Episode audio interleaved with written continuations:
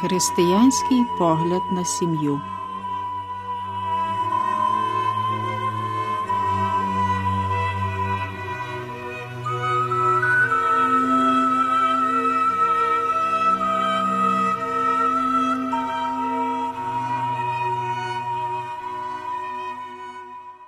У біблійній розповіді про сотворення світу, в якій говориться про Адамове ребро, натрапляємо також і на інші важливі богословські тексти. Це насамперед ті, в яких стверджується, що Господь Бог створив жінку на те, щоб вона була для чоловіка помічницею.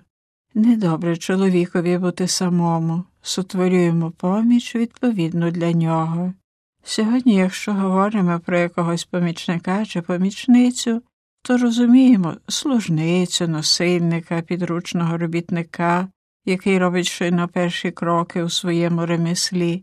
Але в тих часах, як закріплювалось традиційне вчення Старого Завіту, головно тієї його першої частини, яку записано в книзі буття та в Давидових псалмах, слово поміч, допомога мало зовсім інше значення. Хто був помічником Авраама і його нащадків, які разом зі своїми родинами, не дуже то численними, вели в степах кочове життя серед чужих племен, готових наскочити на євреїв, убити їх, захопити їхні стада. Авраам і його нащадки покладали всю свою надію тільки на Бога, тільки він давав їм допомогу, як пише книга буття. Пізніше також і молодий Давид, переслідуваний та двічі приневолений утікати серед невідрадних обставин, зізнається у псалмах, що Бог це його єдина допомога. В цих книгах святого письма тільки Бога названо допомогою людини. Два винятки становлять ті тексти, в яких стверджується, що для чоловіка допомогою є також жінка, Бог і жінка. Отже, ті вирази книги буття, що кидають світло на Богом створену жінку як помічницю чоловіка, не лише не ображають гідності жінки, а навпаки, підносять її на найвищий рівень. Отже, жінка стане кимось, без кого чоловік не зможе жити. Тоді жінка буде доповненням чоловіка, отож, так як і він, людською особою, вищою понад будь-яке інше створіння. Ідея про рівність чоловіка і жінки, оскільки людських осіб та подружньої пари великою мірою вплинули на єврейське суспільство. Згодом становище жінки в цьому суспільстві буде значно кращим, аніж в інших країнах Близького Сходу.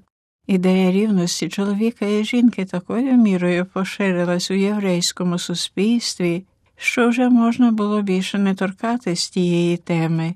Вистачило звести її до одного дуже вимовного речення і створив Бог людину на свій образ, на Божий образ створив її, чоловіком і жінкою створив їх. Повернімось до першої розповіді про сотворення, до того останнього речення, яке стосується подружжя. Воно вміщає в собі важливі богословські істини, а саме так то полишає чоловік свого батька і матір і пристає до своєї жінки, і стануть вони одним тілом. Слід пригадати, що в ті часи авторитет і влада батьків були дуже великі, діти їм підлягали навіть у зрілому віці, разом зі своїми жінками і дітьми аж до смерті батьків. Отже, в ті часи твердження, що подружжя є настільки важливе, що задля нього треба залишити рідних батьків, було чимось надзвичайним. У тому ж реченні чоловік полишає свого батька і матір пристає до своєї жінки, включається також велика ідея добровільного вибору дружини і незалежність подружньої пари від інших членів родини, включно від батька і матері. Ніхто не має права ставати на перешкоді двом дозрілим особам, щоб вони не брали шлюб, а чи приневолювати їх до подружжя. Останні слова наведеного біблійного тексту мають велике значення. Подружня пара настільки єднається, що стає одним тілом. Згідно з алегоричним висловом тих часів, тут підкреслюється наочність, тобто тілесну злуку. Згідно з цим текстом, статеве співжиття в подружжі є нормальним явищем, яке належить до діла Божого сотворення, отож воно є морально добре. Біблійне твердження дає нам змогу усвідомити щось велике і гарне. Бог створив людину чоловіком і жінкою з огляду на їхнє подружжя. Їм бо слід створити нову родину і мати в ній дітей, аби воно розвивалось за посередництвом подружнього співжиття, зачаття, народження і виховання дітей. Таким чином, батьки продовжують діло Божого творення. Тому то в другій розповіді про Боже сотворення, коли Господь благословить подружню пару і батьків, то благословить також і їхнє статеве співжиття в подружжі, і благословив їх Бог і сказав їм будьте плідні і множтеся, і наповняйте землю та підпорядковуйте її собі.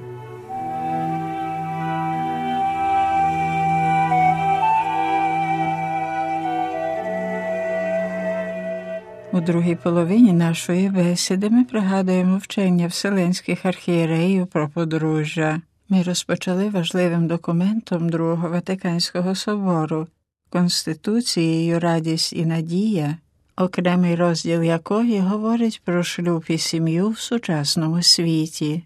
У цьому документі читаємо Боже Слово багато разів закликає наречених і подружжя щоб вони чистою любов'ю пронизували свої заручини, а подружжя любов'ю неподільною.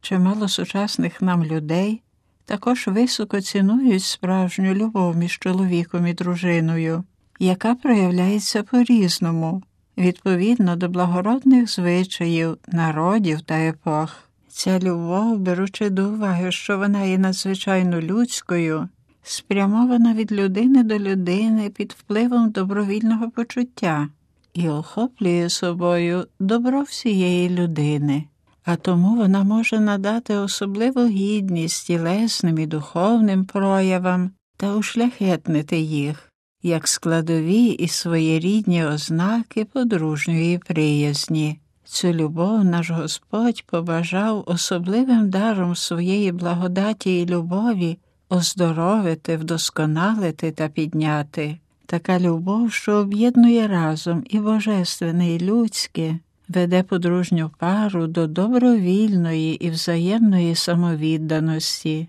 що виявляється і ніжністю почуттів, і ділами, та проникає все їхнє життя, а навіть і більше своєю щедрою дбайливістю Ця любов досконалюється та зростає.